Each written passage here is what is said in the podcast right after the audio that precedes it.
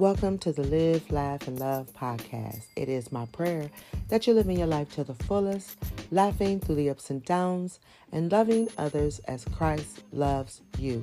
This is your fabulous host, Minister Devon, bringing you the truth with lots of inspiration and a whole lot of love. Now let's get into it. Here's what I have seen it is good and fitting for one to eat and drink and to enjoy the good of all of his labor, in which he toils under the sun all the days of his life, with which God gives him, for it is his heritage. Ecclesiastes 5:18, New King James Version. What I want to say is focus on what you have. The scripture talks about how God has given us the power to enjoy what is allotted to us. That simply means another person don't have the power to enjoy your life.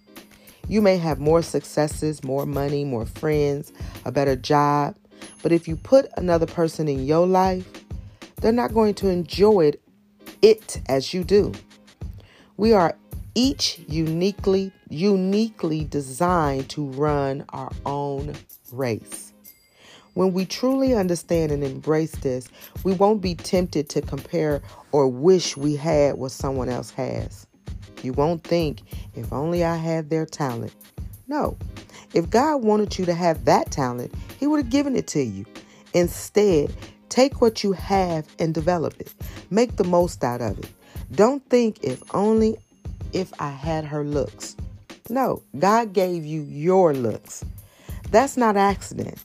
The life you have has been perfectly matched just for you.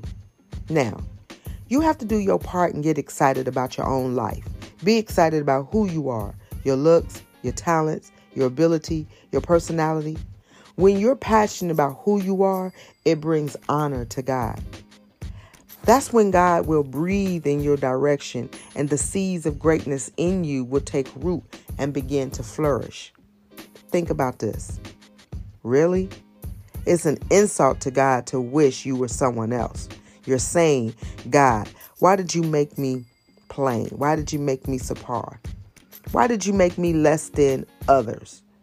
God didn't make anyone inferior. He didn't create anyone to be second class. You are a masterpiece. You are fully loaded, totally equipped for the race that's designed just for you. It's easy to run your race because you're equipped for what you need to do what you need to do. Father God, I love you and I appreciate you. I thank you for giving me the gifts, talents, and abilities to enjoy my life and accomplish your will. I will not criticize who I am, but celebrate who I am. Thank you for uniquely designing me to run my race. I declare that you have placed greatness in me and I will flourish. I put my trust, I put my hope within you, knowing that you have equipped me for the destiny you have just for me. In Jesus' name I pray. Amen. Until next time, live your life to the fullest, laugh through the ups and downs, and love others as Christ loves you.